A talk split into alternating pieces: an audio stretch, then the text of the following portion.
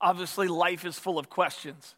Some of you guys out here, you've asked probably one of the most important questions you've ever asked in your entire life Will you marry me? Right? Bunch of you guys, that's a very important question. Some other questions we ask all the time is, Well, what in the world am I gonna wear today?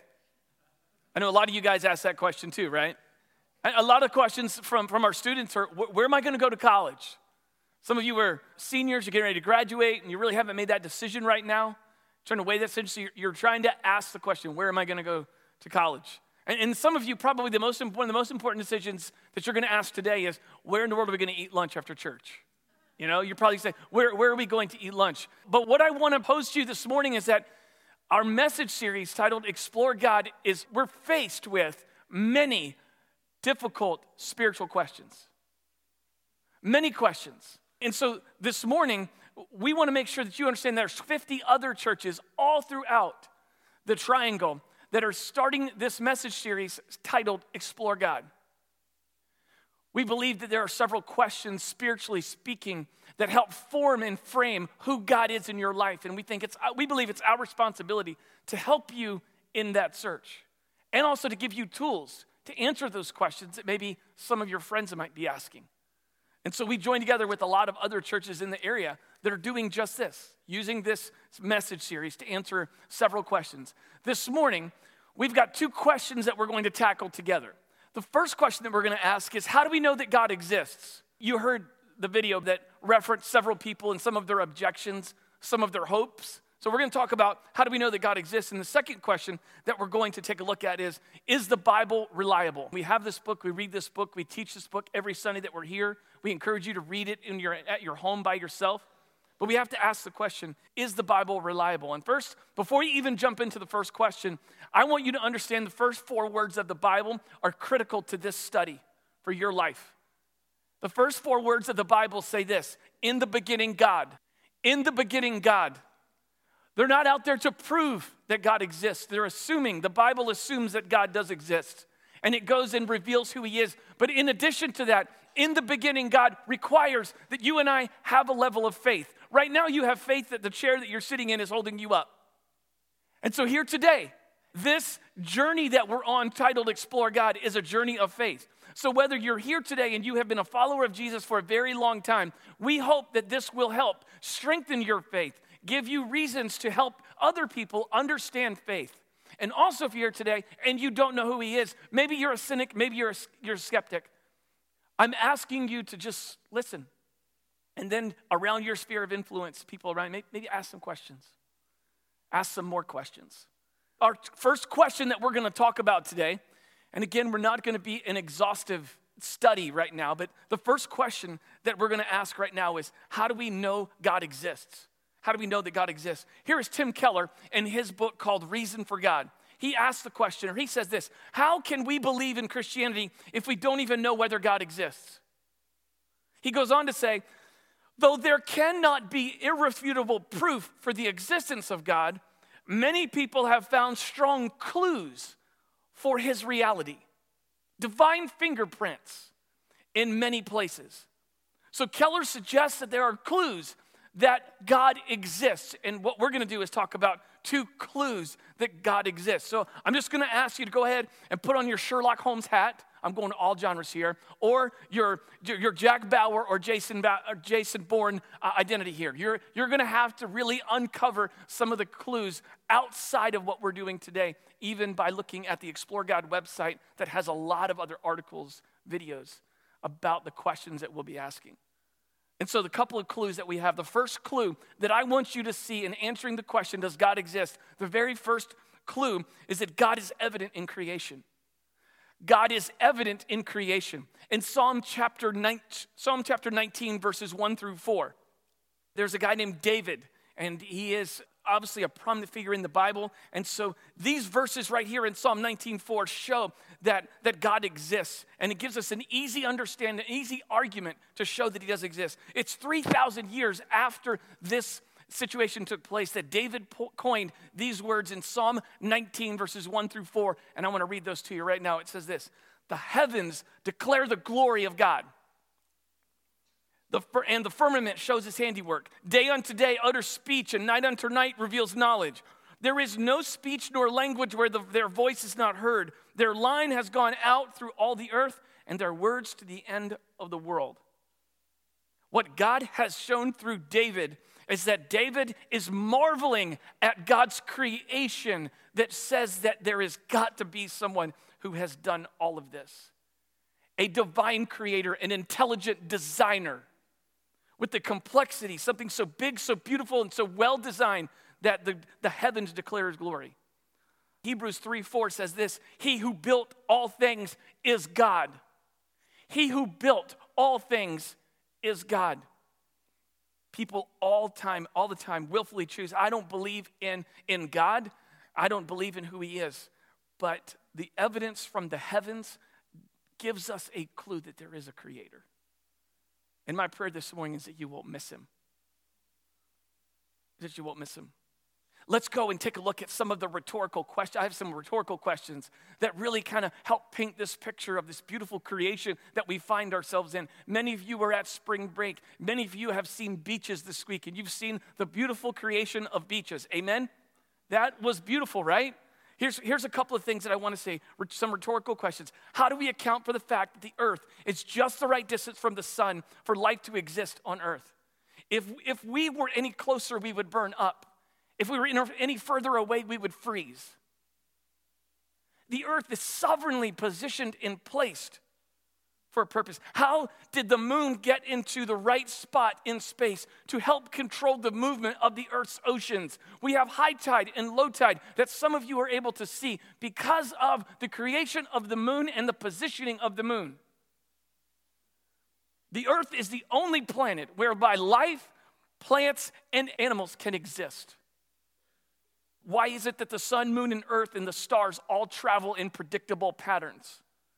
The fact is this is that the amazing design of the creator because this, the text says that the design is the, the firmament and the heavens shows his which is God which shows his handiwork. It is his tapestry, it is his canvas that he has painted for to reveal to us who it is that he is through general revelation the countless numbers of stars in, stars in the sky testify to his greatness. Then you take a look at us human beings and the complexity of our mind, the complexity of our bodies, and just all the things that we can think, the computer program that is in our head. I mean, our brains, it's unreal. Let me give you an example of this. Proteins are needed to make up what's called genetic code. Genetic code is what really identifies who you are. It's your hair color, the color of your skin. I mean, all of that comes together.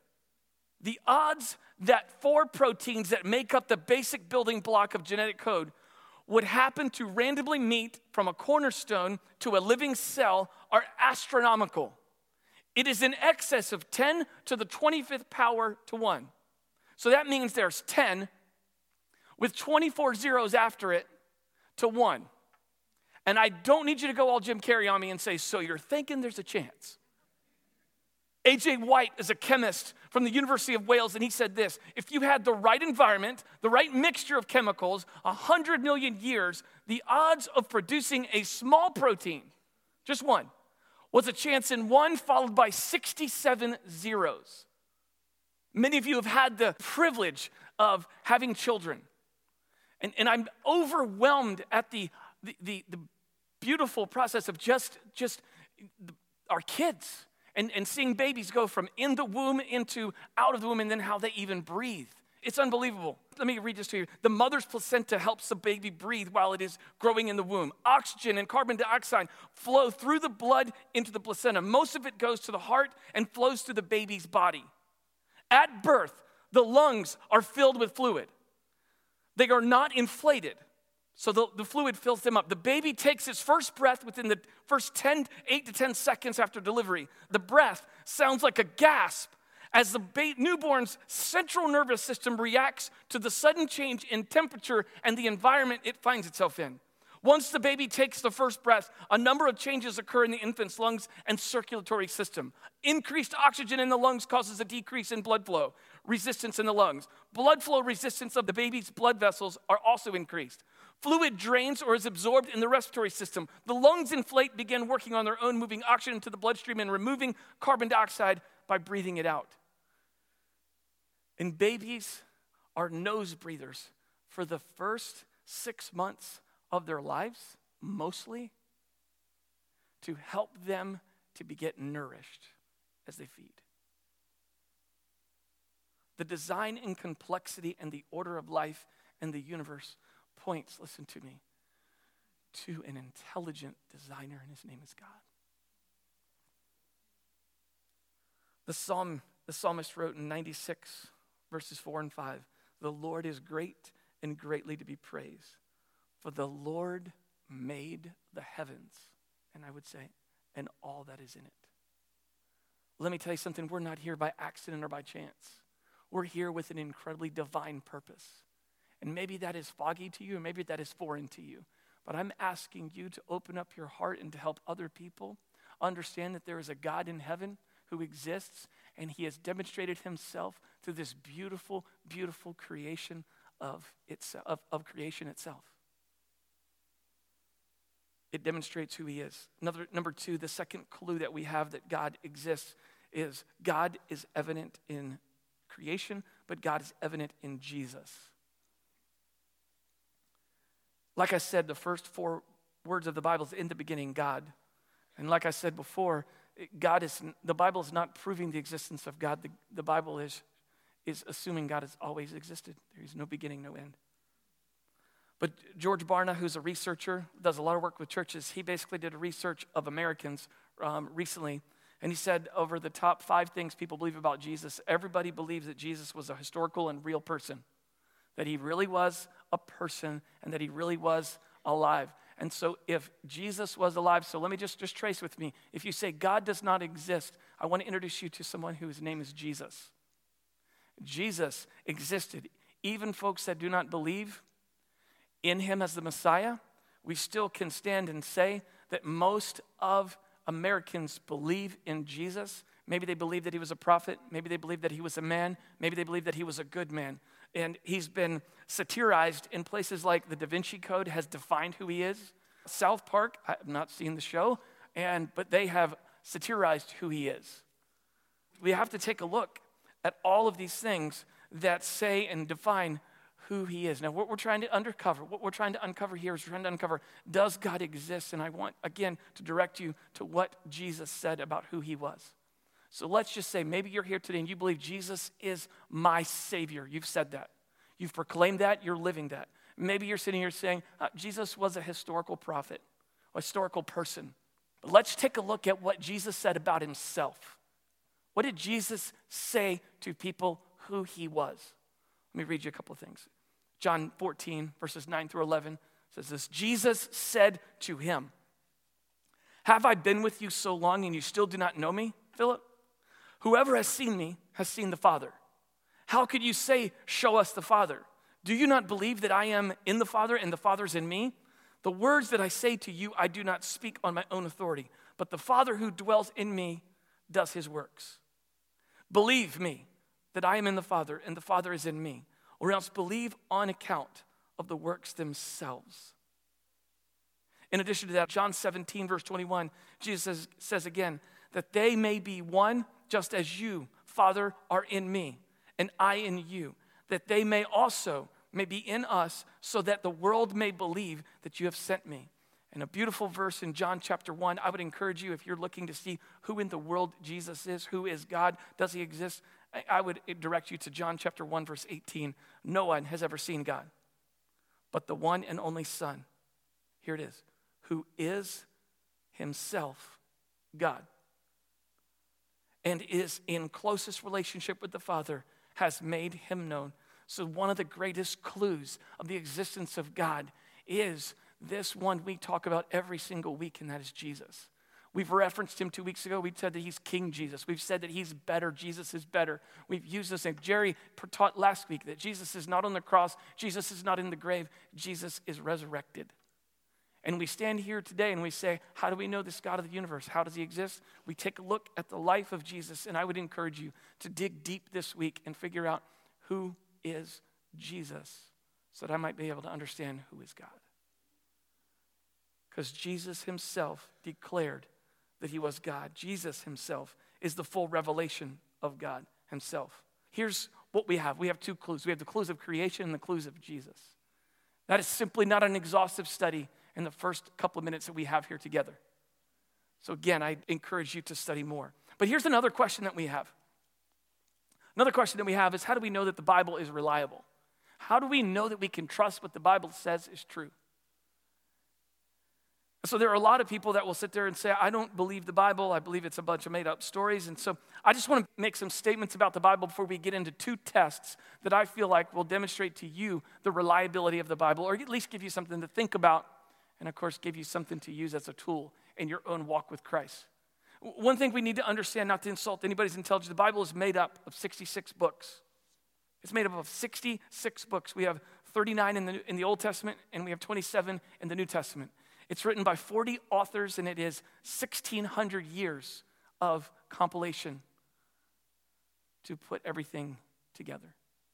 Not only that, the Bible is the number one selling book of all time, continually running right here, right now, with over 5 billion copies sold. Printing in, in the 15th century made it so much easier for everyone to have a copy of this great book. We are at the, we, we're at the privilege where we don't have to hide or read this in private, like some of, the folk, some of the folks over in like East Asia, where they have to do that in secret, or their lives are at stake for even owning a copy of this book. And, and so that is, it's 66 books, it's 40 authors, it's 1,600 years, but please don't miss this. The Bible has one story. Don't miss that. The Bible has one story. It's the story of God's rescue plan for mankind who sinned against him and he came to have a relationship. He sent Jesus to do just that. That is the Bible in a summary 66 books, 40 authors, 1,600 years, but with one story. The story is broken down into creation, the fall, rescue, and redemption. But that is the story. So, how do we know that the Bible is reliable and how is it valid? And then, what are some of the tests that we can go through? And I first want to introduce you to the first test. And the first test is called the honesty test. The second test is called the telephone test. So, if we take the scriptures and we put it through the honesty test, then that's what we have to take a look at. Is it reliable? See, here's what a lot of people will say about the Bible the Bible is written by, by a bunch of men, and a bunch of men telling good stories try to make you feel better about yourself. I'd, I'd encourage you to go read the book of Leviticus or Judges. Okay, see, here, here's the situation with the Bible. Here's what a lot of people will say that, that this book right here is compiled and put together by men. And when I take a look at the Bible and I look at people and I look at Romans chapter 3, verse 23, it says, For all have sinned and fallen short of the glory of God. And I can tell you this right now that if a man was writing that Bible, they would not put that in there. If a man was writing that Bible, or if men were writing that Bible, they would brag on themselves and all their accomplishments. And everybody, all ladies said, Amen. Okay, you, we would do that. That's what we have a tendency to do. We want to put ourselves on the platform right now. So if we take the scripture, we take the Bible itself, we put it into what is called the honesty test, what is revealed in the scripture. What's revealed in the scripture is David is called an adulterer, David is called a murderer, Abraham is saying, Hey, Abraham, guess what I'm going to do for you? I'm, I'm going to bless those who bless you, curse those who curse you. I want you to get out of this country, and I'm going to take care of you and your family. By the way, I'm going to let you and Sarah, I'm going to give you a son. You just wait on me. What did they do? They didn't wait. That story is in the Bible. That story of him not waiting on God is in the Bible. They didn't wait, took things in their own hand, and there was a lot to pay for. If the Bible was written by men, it would not have those types of stories in there because, listen, the Bible is more concerned with the truth of you and I, our need and our condition, than it is to make and glorify us. It is written to glorify Him, to reveal Him, to honor Him, to showcase Him, to exalt Him. That's the reason we have the scripture. And I take a look and I'm sitting here going, wow, David's an adulterer. Abraham doesn't trust. Jesus calls Peter Satan. The disciples are seen arguing at best. And he looks at us a lot of times and he calls us sheep. Sheep aren't the smartest animal in the pen, right? I remember sitting there with my wife on a mission trip, I had two high school friends. I grew up in Connecticut. She got a law degree from Boston College. He was a school teacher up in Massachusetts. We went to see them, and uh, we were on a mission trip in the Massachusetts area. We went to see, they lived right directly across the street from the, the marker that said Harvard University. It said, Welcome to Cambridge, Harvard University. That was the entrance to the college. They lived literally right across the street. Parked their car right there, went in and had dinner with them and stuff. I've been praying for a long time God, give me an opportunity to share the gospel with my high school friends. Because when I was in high school, I didn't do it, and I really felt like, man, give me another opportunity. The Lord did that. Um, Andrew was three months old, um, their daughter was like two years old. We had dinner together, and they said, So tell us what you do. And I got to tell them, I got to tell them, we're up here because we believe that there's a God in heaven who loves you, loves you so much that he sent Jesus to die on the cross for you. So that you might be redeemed, that you might be saved. And I shared with him what I feel like is the greatest news that has ever been shared before in my life, and had the opportunity to do that. And my friend looked at me and he said, I don't believe that, man, I don't believe that God wrote this book. I can't read that book. I think it's just a bunch of men writing something to make them feel better. And now listen to this. At this time, I am Matt Rice, pastor of evangelism and I sat there with my mouth open and nothing came out.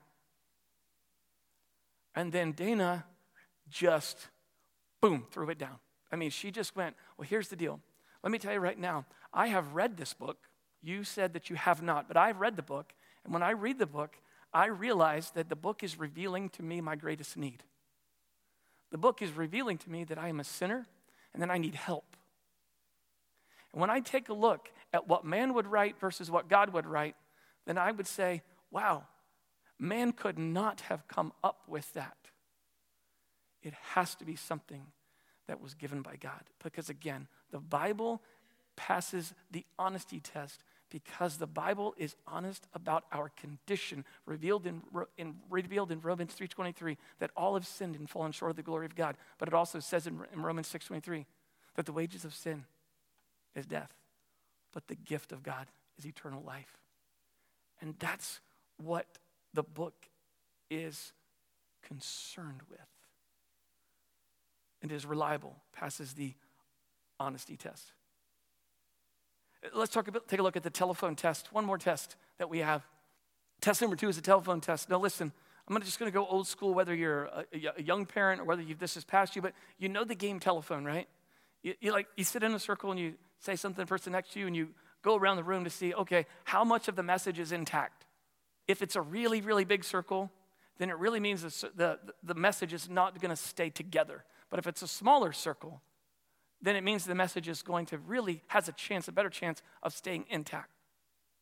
And so let's take that and apply that to the scriptures.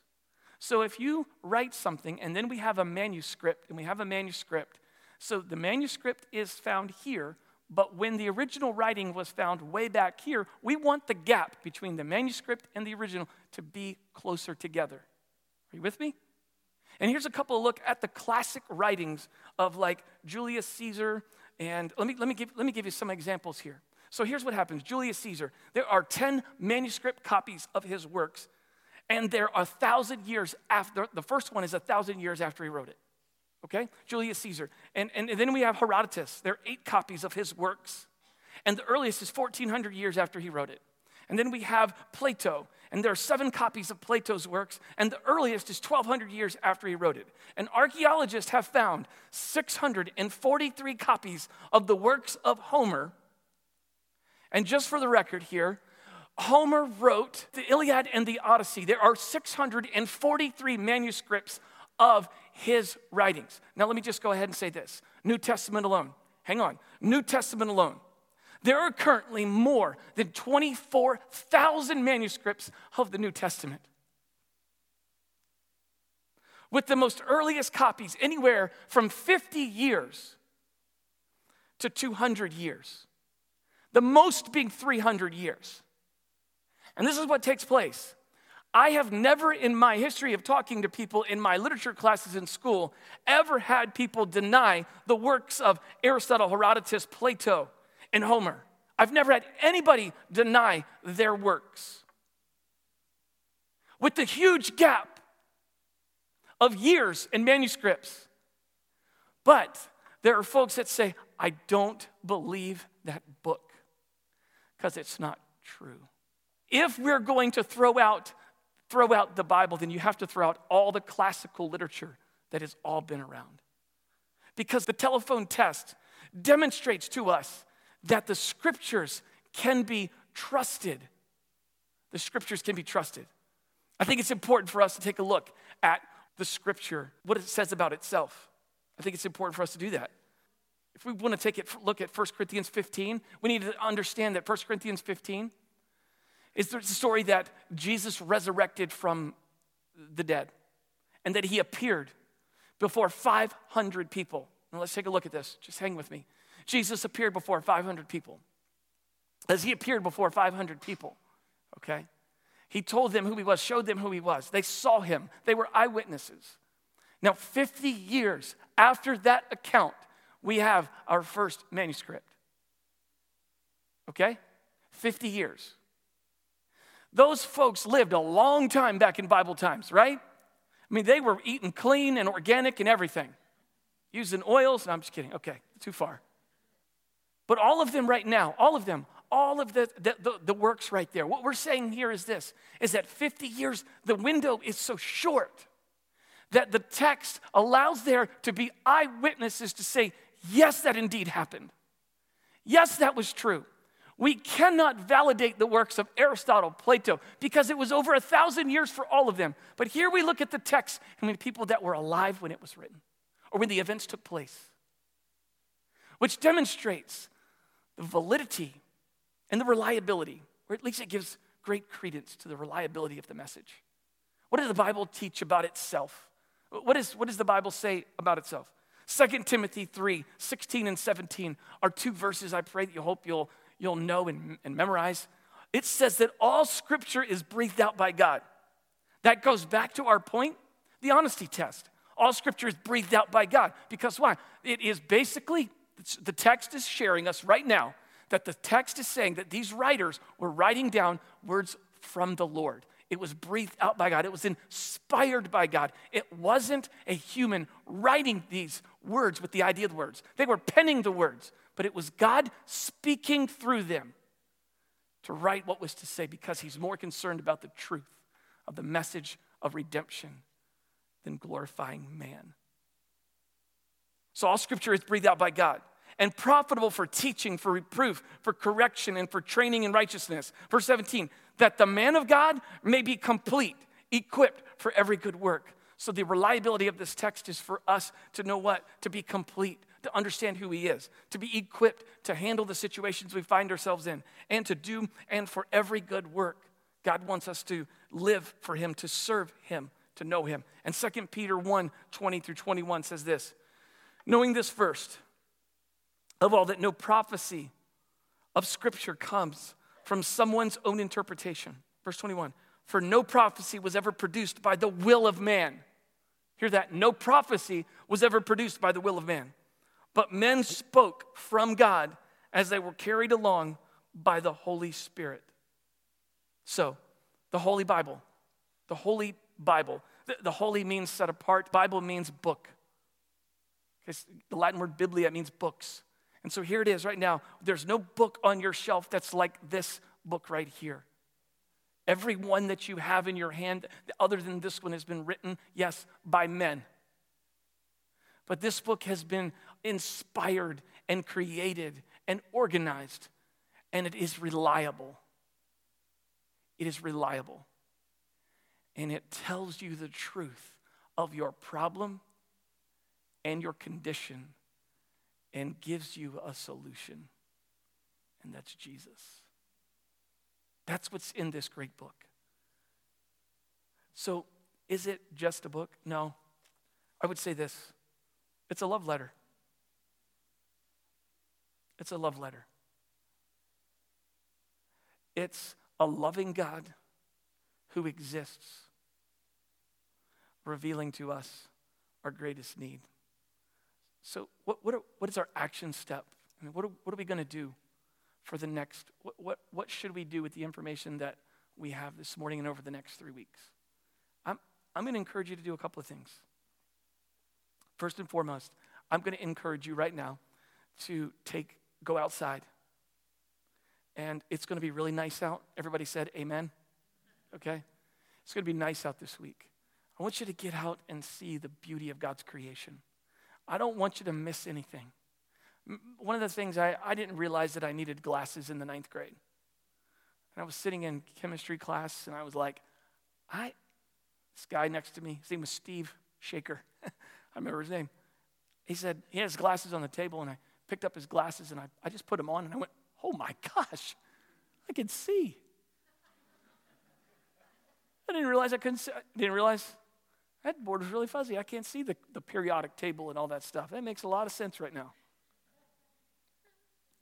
I'm, I'm asking you right now to pause and get out in God's beautiful tapestry known as creation and just worship and praise Him this week. I would encourage you to take just one part of your day, an hour of one of the days, maybe walk somewhere close to your house and recognize and see that what God has created is to demonstrate Himself to you. He wants you to know Him, He wants you to be convinced that He exists. And, and second thing I would say is this maybe there's a Bible reading plan. Maybe you're sitting here going, Well, I believe the Bible is reliable, but I could not defend or, or even answer questions that were asked to me. Then I'm just going to direct you to um, a, a, Bible reading plan called Tim Keller's Making Sense of God. It's on YouVersion. You can download the app YouVersion on your phone. There's a Bible reading plan called Making Sense of God, and I'd encourage you to download that. I, the, the plan will alarm you and come to your phone, and it'll say, it'll remind you, sit, pause, and read that. Bible says faith comes by hearing and hearing by the word of God. So I want to encourage you to get into this book because it's reliable, and I will just give you a testimony to change my life.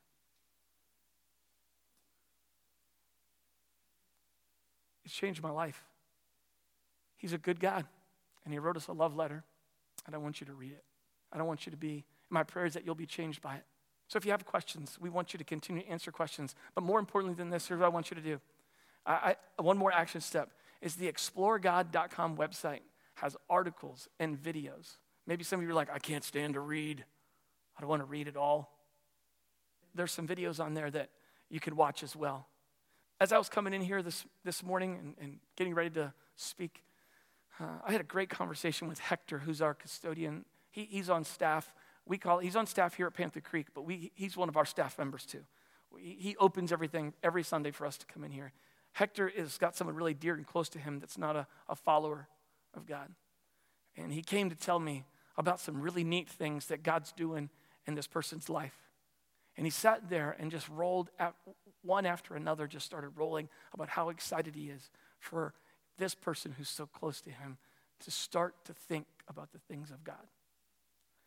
And if, if you're here today and you don't know God, I believe that there are people in your path because I know how God works, is that He's put people in your path for a purpose to help you understand those things. And I believe that if you do know God, then let us make, let it be our passion, Northwest, to make much of him. Not let anybody around us not know about this great God who exists and this great love letter that demonstrates the truth of who we are and the rescue that awaits us. Let's pray. God, we love you. Thank you for who you are. You are good. You are great. You are worthy to be praised. There is no one like you. Lord, simply not an exhaustive study this morning, but hopefully, God, you'll use what has been shared this morning as an opportunity for people to know you and realize who you are. We thank you for uh, the, the clues of creation. It's so beautiful the sunsets, the moon, just the ponds, the, the trees, just beautiful. Every person in here that's, that's standing here is demonstration of your beautiful creation.